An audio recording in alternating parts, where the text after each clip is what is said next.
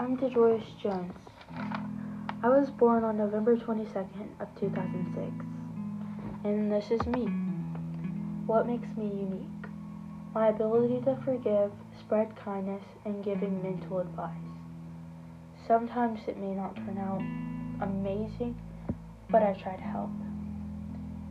What are your favorite things to do? I love playing softball and spending time with the people I love. What makes me happy? Knowing I helped someone or something and makes people in making people's day just somewhat better, if not amazing. And I love smiling at people because they'll smile back and their smile's beautiful to me. Describe myself. I have blackish, brownish, long curly hair, brown eyes. I'm 5 6 feet tall in height. I like to draw and sing. I'm not very good at singing, but I love to do it. I also love to dance. I'm pretty bad at that also. I'm really good at painting though. I'm right handed and write from the bottom to the top. Some people think that's really weird, but I found find it very normal it's more comfortable to me.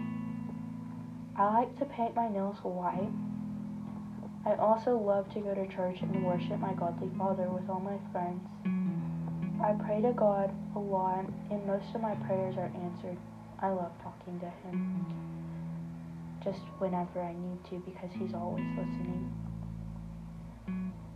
When my prayers are answered, this makes me have high hopes and faith to know that I believe and that even when I feel down, or when I feel unloved, I'll always know He loves me. How am I unique in my own way? I have a weird, wonky personality. Also, my best unique experience has to be in church. When I started at the new church, I had never felt what I felt that night. I finally accepted God and learned how good He is to me. Now I plan to spread His gospel for a long time. And the love He's given to me, given me to people who need to hear. Doing this, I hope it changes society so the world knows how loved they are.